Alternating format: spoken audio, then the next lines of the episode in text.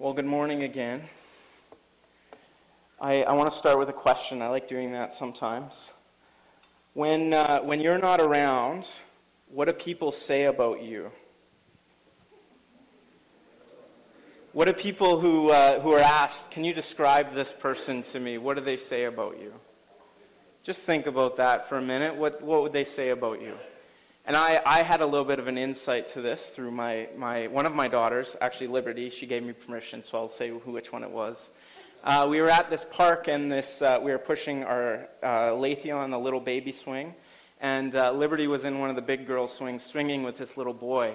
And they started talking and sharing about life, their names, what grade and everything that they were in, and the things that they liked. And then they were started talking about siblings and cousins and everything. And the boy said how his mother's name's actually Alethea, close to Alethea. Uh, and then Liberty said, Well, my mom's name is Mama, and my dad's name is Papa. And so, just a little insight. That's, that's when Liberty's asked, Who's your father? It's Papa. That's just a little bit. But when, when other people ask about us, or other people that don't really know us, what would they say about us? And usually, if it's someone who's really close to you, they would have a lot more insight into who you are. And they would have a lot more insight into saying what it is. And so it makes a big difference whether they really know you or maybe they've just met you once or twice. Now, when I say Jesus, who is Jesus? Then, then what would come to mind for you? Now, now, this would make a big difference whether you're just learning about him or whether you really know him. So, who do you say Jesus is? And you can just think on that. Who do you say Jesus is? There you go. But keep thinking about that. And now, uh, our main passage today is uh, Mark 8 27 to 9 1.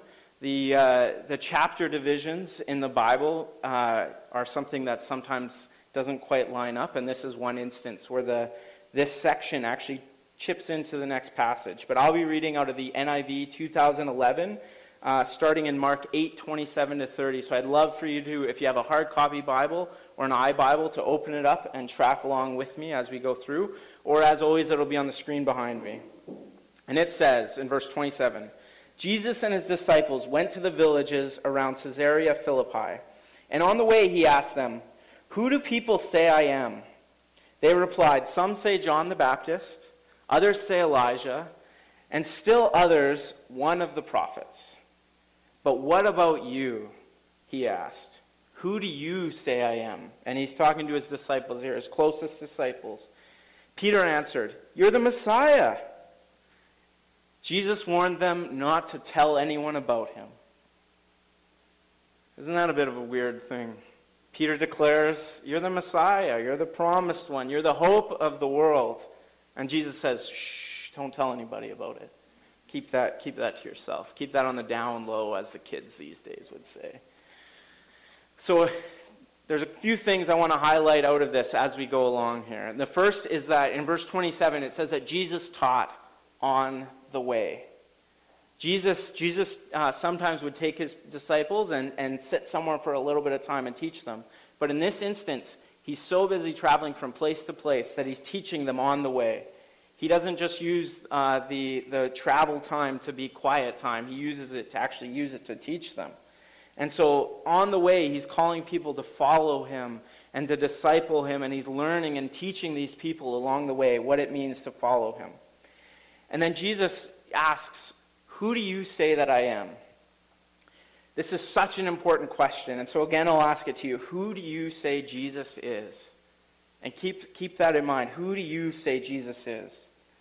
And because this is the center of understanding of what it means to follow after Jesus. Who Jesus is to you changes everything. It changes how you think, how you act, how you pray, how you live your life. So, who do you say Jesus is? In verse 28 when he's, when he's talking about who do these people, who do the crowds, who do the people out there, the public people say that I am, they recognize something about Jesus. And they don't give all of the answers, but they give some of the major answers. They, they can recognize, these crowds can, answer, can recognize that this is a person of power. This is a person who can do amazing things. Now, I want to, just a little bit of insight. All of the people that, that these people are saying Jesus is are people that have already died at this point. So they, they believe Jesus is someone who's come back from the dead doing these amazing things. So, one of the mo- most amazing prophets in the Old Testament, Elijah. Elijah was an amazing prophet who did so many miracles. He preached some amazing hard messages. And then they say one of the prophets. So the, the Old Testament was full of many prophets who rose up. So again, it could be any number of them. Or they're saying John the Baptist, who is already dead at this point. So they're thinking, well, it could be whatever, whoever Jesus is, he's an amazing prophet. And they're actually, they don't include it in this list because Jesus would have already been aware of this, but there are some people who think that Jesus uh, is an agent of the devil. They think that he's actually working under the power of Satan, that that's how he casts out demons, that's how he does some of these miracles, that he's working for the bad guy. But then Jesus turns to them and says, What about you guys? What about you guys that have followed me around, that know me the best out of anyone else? Who do you say that I am? And Peter, as the leader of the crowd, pipes up and he gives this answer. He says, You're the Messiah. Now, you would think that now that they would they follow Jesus around, that this is the answer he's looking for. This would be the light bulb moment that now he can celebrate and victory and, and go, okay, now go tell the whole world. But Jesus doesn't do that. Jesus actually says, be quiet, keep that to yourself. And we'll kind of get into that a little bit more of why. But I think one of the reasons is because Peter didn't quite get what it actually meant for Jesus to be the Messiah. He didn't quite get what it meant, and we'll see that as we go along here. But Jesus, uh, Jesus, as he was walking around, he saw them do, or he uh, had the disciples witness him do some amazing things. They watched how he prayed, they watched how he lived his life, how he healed, how he loved, how he judged people, how he preached, how he often confused crowds, and even how he rebuked people. But he says, Those who know me best, who do you say I am? And they understand at least this they believe he's the Messiah. But then in Mark 8 31 to 33, it goes on. After this proclamation that, that Peter has this amazing thing and Jesus told him to be quiet, he goes on, it goes on to say, He then began to teach them that the Son of Man, which is a, ter- a title of the Messiah from the Old Testament. Uh, it's essentially saying the same thing. The Son of Man must suffer many things and be rejected by the elders, the chief priests, and the teachers of the law, and that he must be killed and after three days rise again. And just to make it clear that he wasn't talking in riddles or in parables, it says in 32, he spoke plainly about this. He spoke it in a way that they, they would have understood. And, G, and Peter took him aside, that's Jesus, and he began to rebuke him. Now, rebuke isn't a word that we, that we use a lot, but it kind of means chastise, or it means correct, and it means to, to put them back on the right path. But then it says in 33 But when Jesus turned and looked at his disciples, he rebuked Peter. And this is, I, I said this in a few weeks ago, but this is one of the harshest rebukes in the entire Bible. And if, you, if you're someone who wants to follow after God, this is not something that you want somebody else saying about you. He says, Get behind me, Satan. Have you ever had someone get really mad at you and say that to you? You know, you're having an argument with your spouse or something, and they're, they're getting really heated, and then they say, Get behind me, Satan. That's, that's not something Harrison's ever said to me, thankfully grace, mercy, but that's not something that's used in everyday speech, right? That's kind of going a little bit far, but Jesus obviously has a real point here. Jesus doesn't do it just for, just for getting the attention. But he says, You do not have in mind the concerns of God, but merely human concerns. You do not have God's concerns. You don't have the mind of God. You have the mind of human beings, only human concerns. So just let's think about this for a second. So Jesus asks them, Who do you say I am? And Peter says, You're the Messiah. And then, and then Jesus says, Shh, don't tell anybody. And then he goes on to teach them a little bit more of what it actually means to be the Messiah. And he says, The Messiah, me as the Son of Man, this Messiah, I'm going to suffer. I'm going to be rejected by these three ruling classes by the elders, by the, uh, by the religious leaders. Let me get the exact right time. The three ruling types in Israel the elders, the chief priests, and the teachers of the law. So these would have been the three top people in Israel, the three top groups. So he says, I'm going to be rejected by all the top people in Israel. Now, we're not Old Testament uh, Jewish people, so we don't uh, quite understand the yearning and the pain and the hope that they had for the coming Messiah. For thousands of years, they had been promised that there would be this Messiah that would come, that would save them.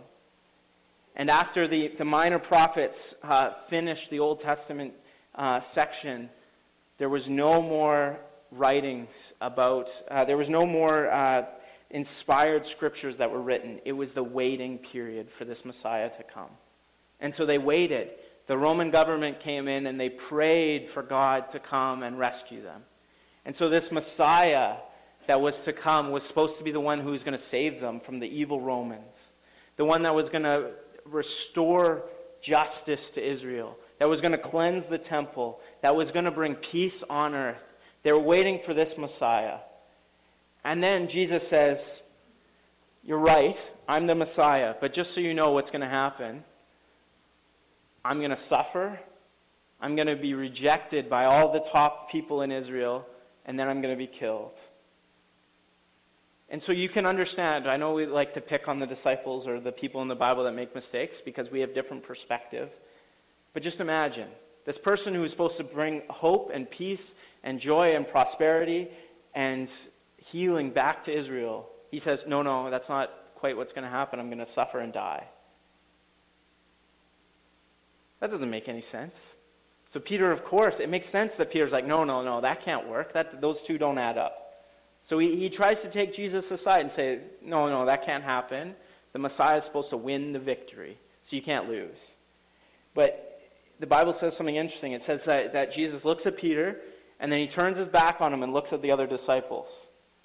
And the, the reason that he does this is because he wants to see what they're thinking.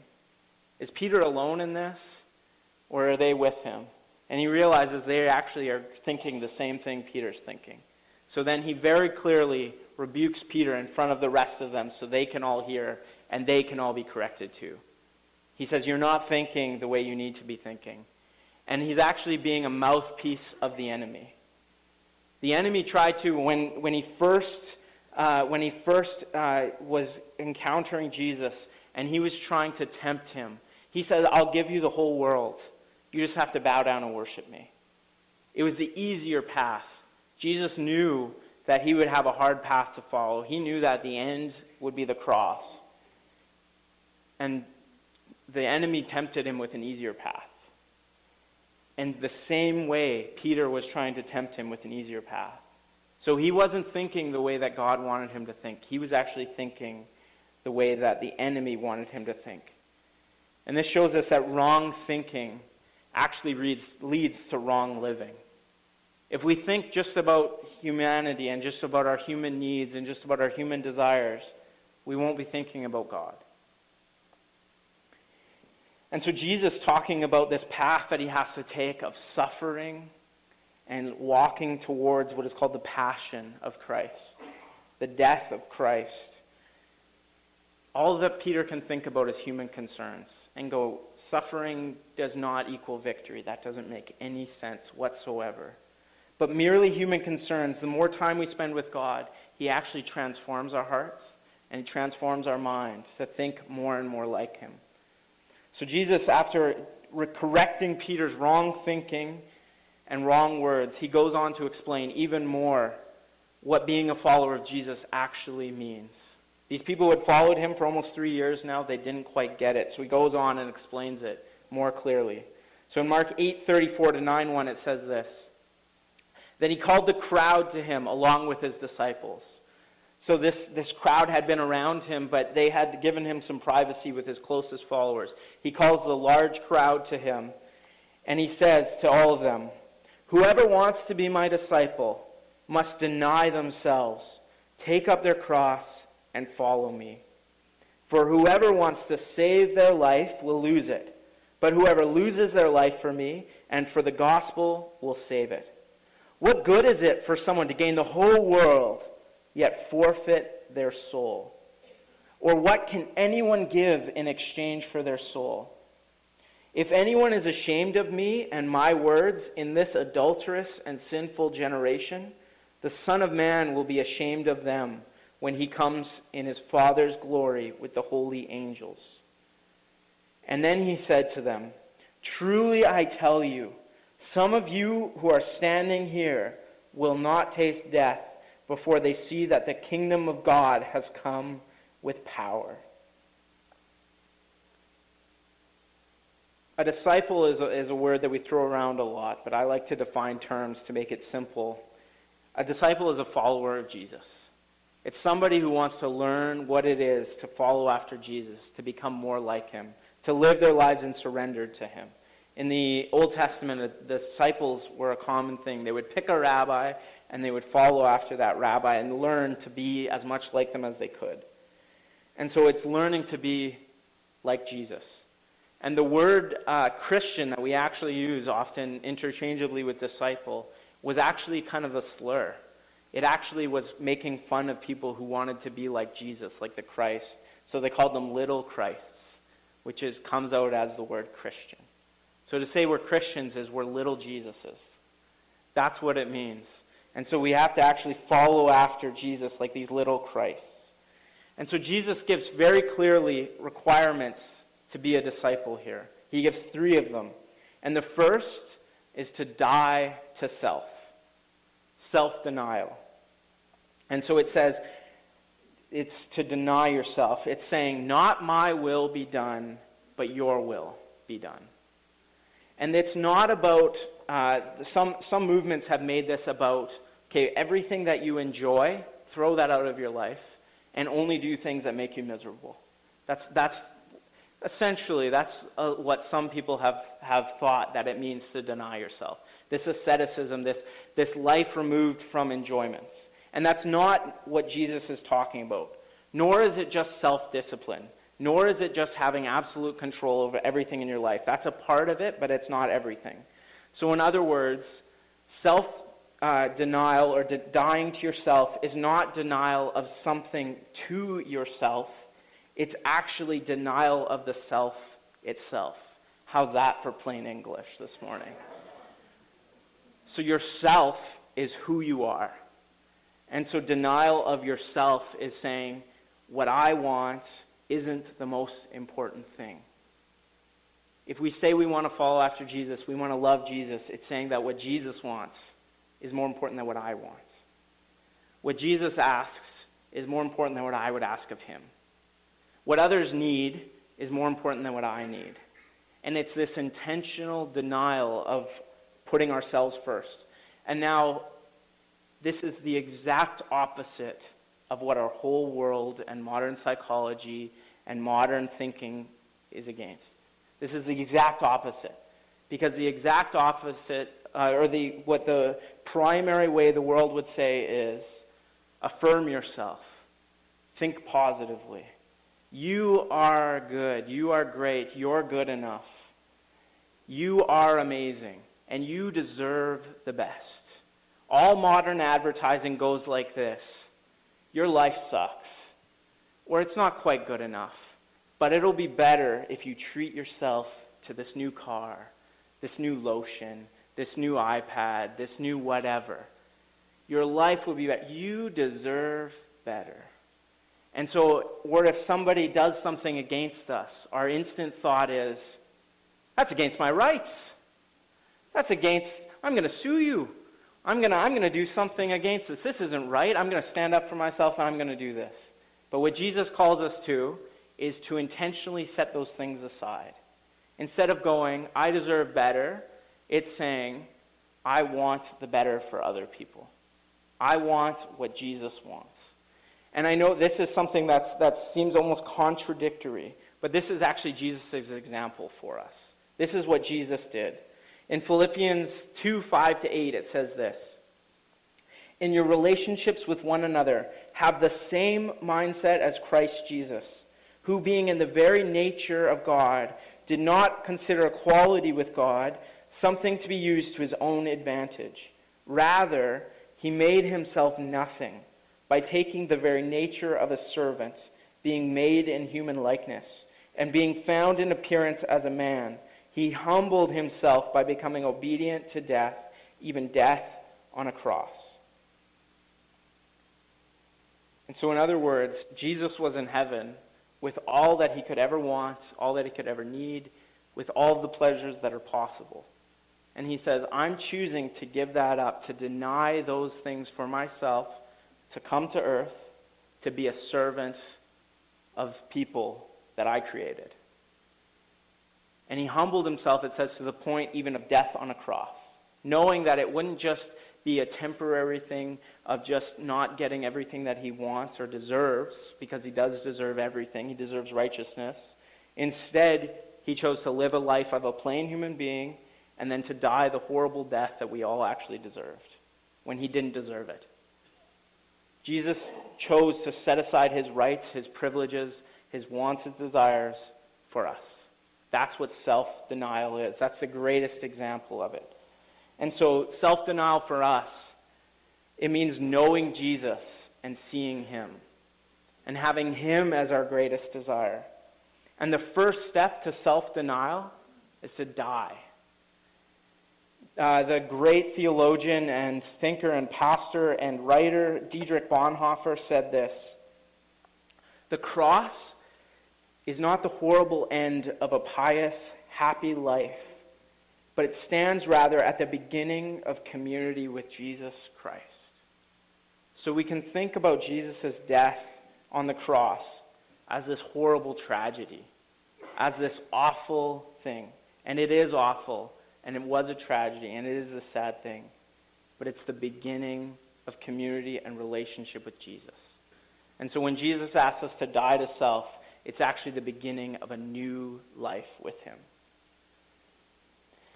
And so self denial takes many forms, and it would be, take too long for me to even go through absolutely every one that it could look like. But some of the things that the disciples went through, they left their jobs and their families. For the proud, it could mean re- renouncing the desire for status and honor and privileges. For the greedy, it might mean giving up your appetite for more and for better.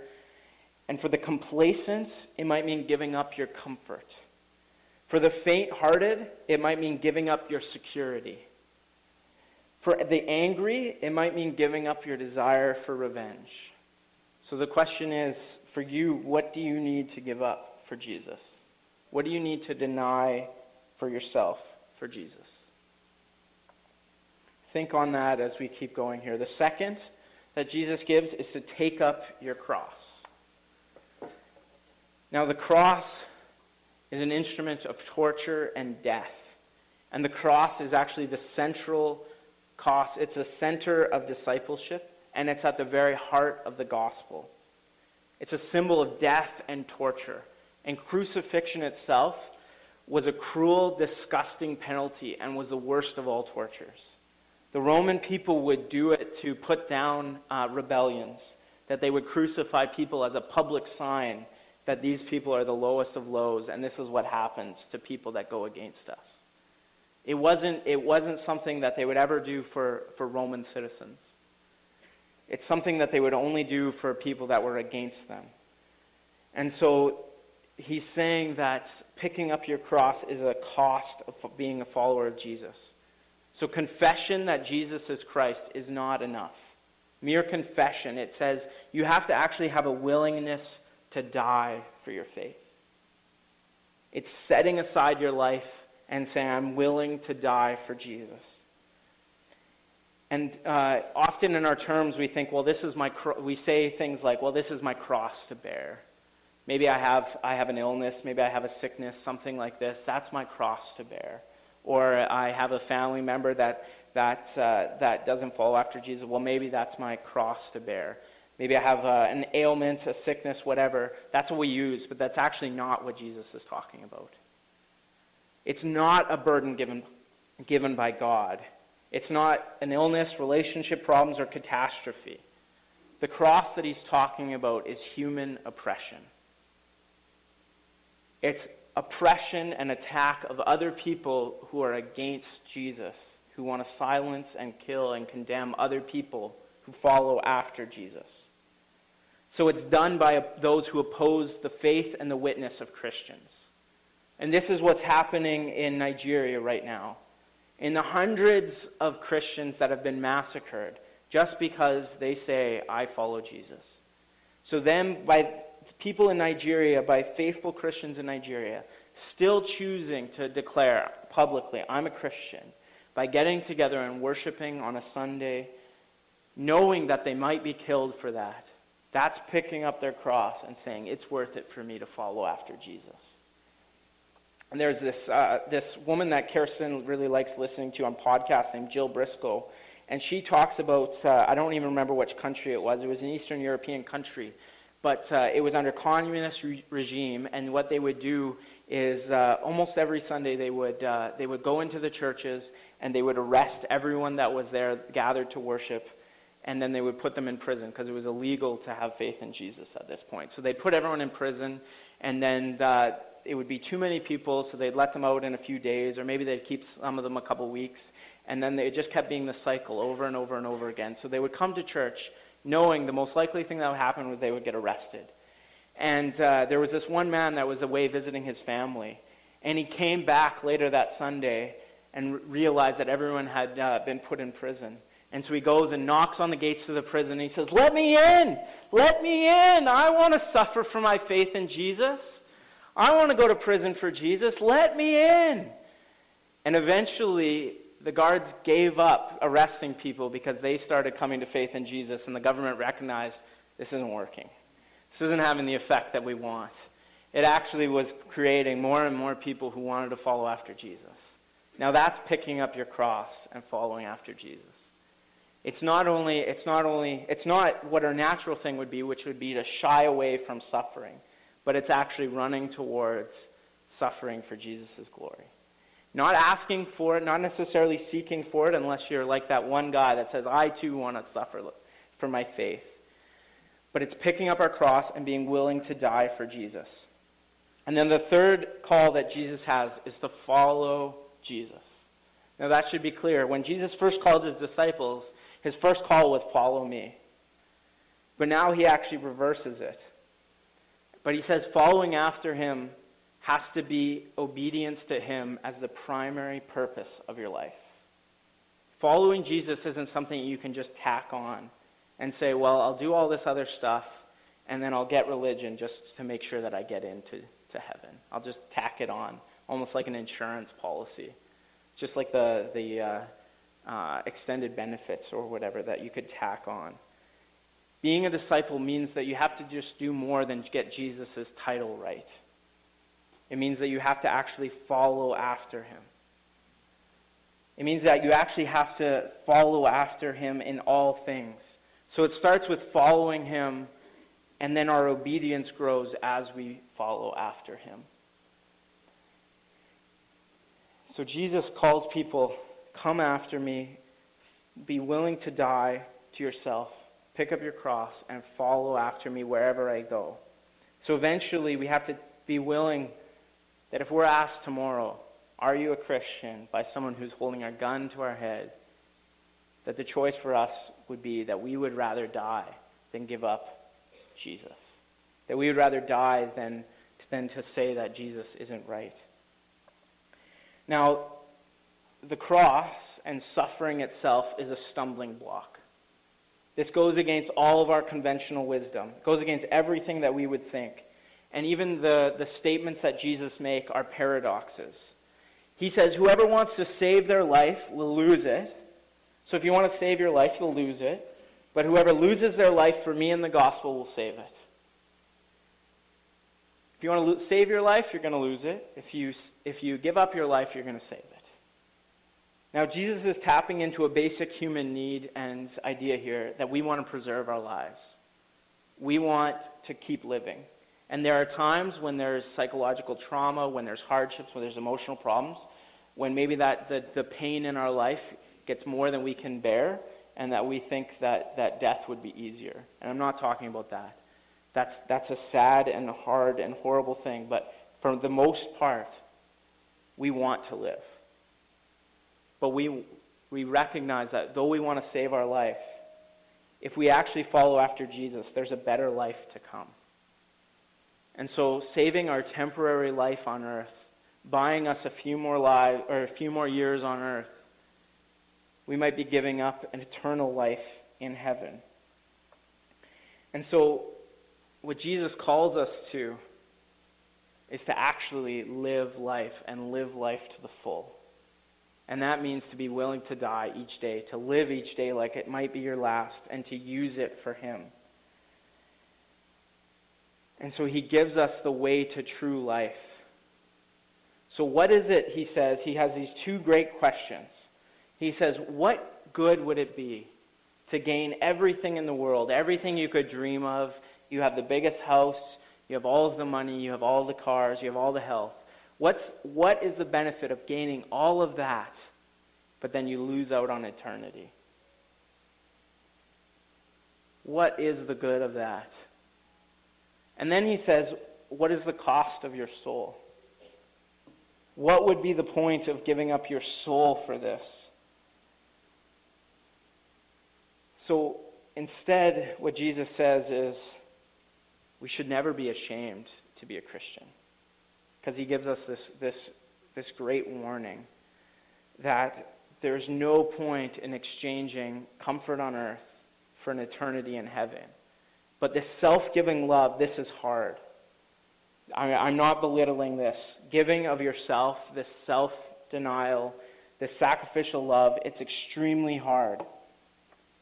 And it goes against what the world would say where I want to do the best that I can for me, regardless of the cost to other people. That's the, the usual of the world. We want the greatest benefit for the least cost.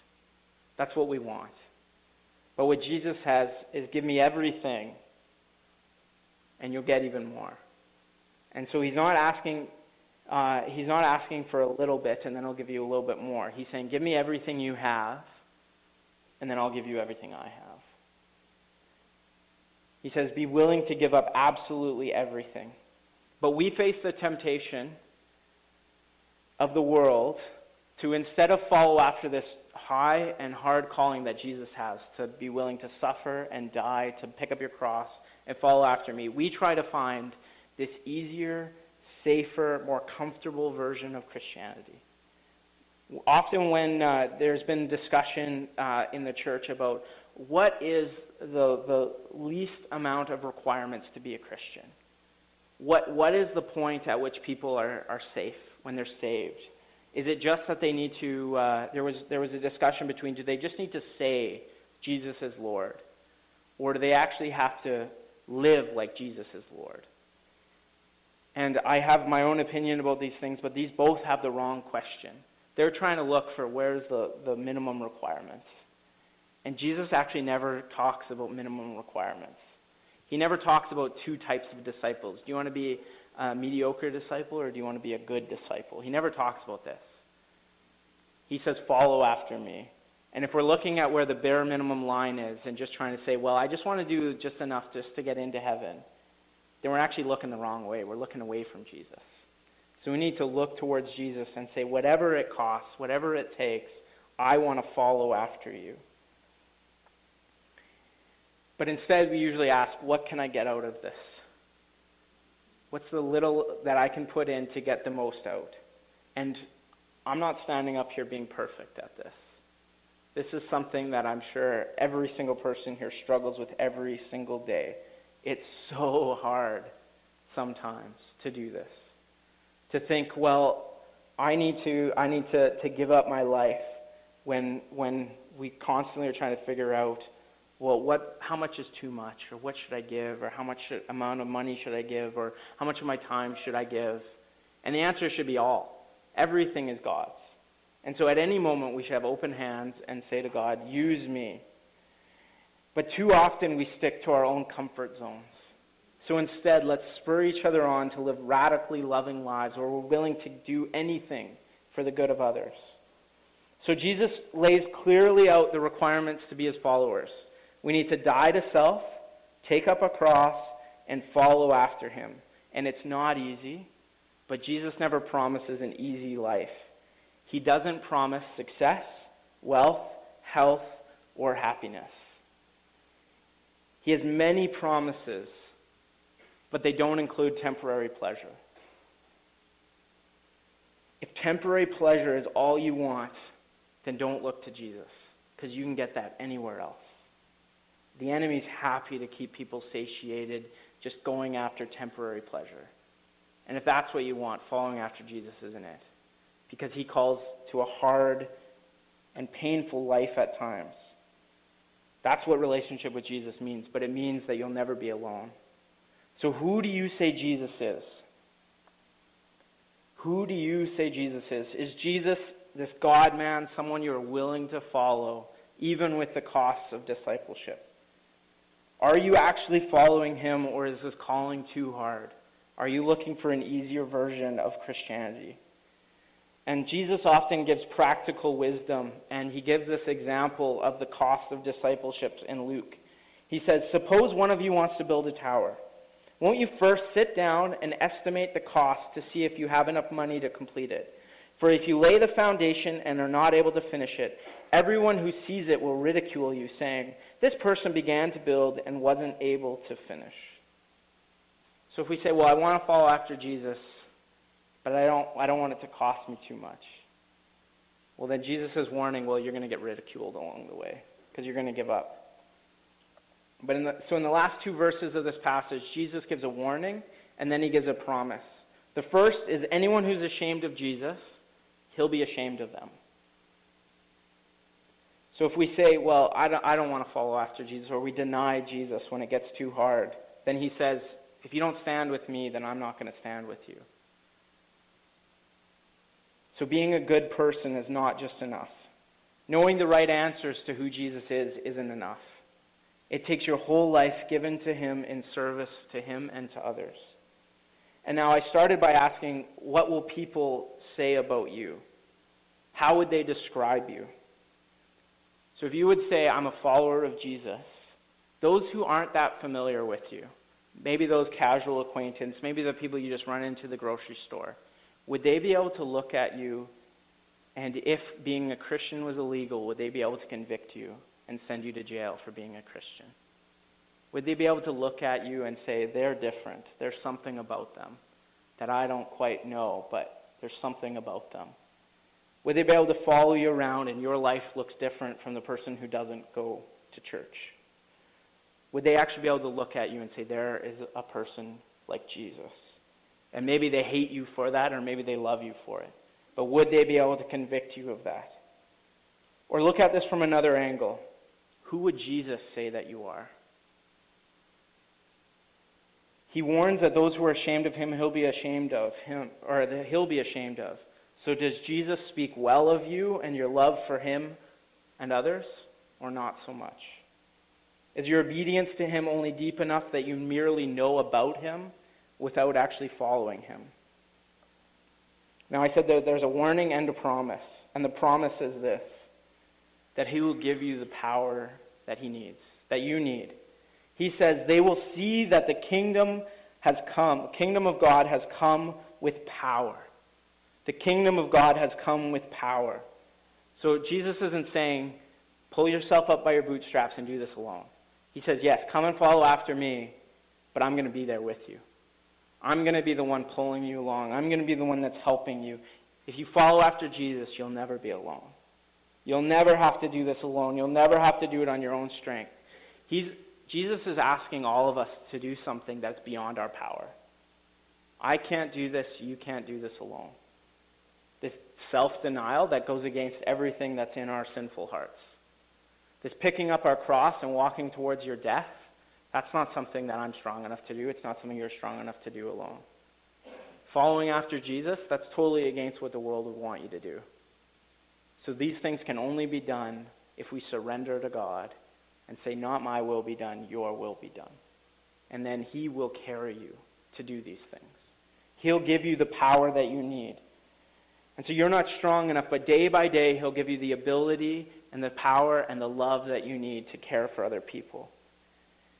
He'll give you deeper love through prayer, through worship, through reading the Bible, and acts of service to others, that you'll feel and you'll know Jesus better as you follow after him deeper. No matter how much love you feel for him now, there's more that you can feel for him. If you surrender more to him, no matter how much love you give away, he'll give you more and more love to give. He'll give you more to give away. It isn't complex, it's simple.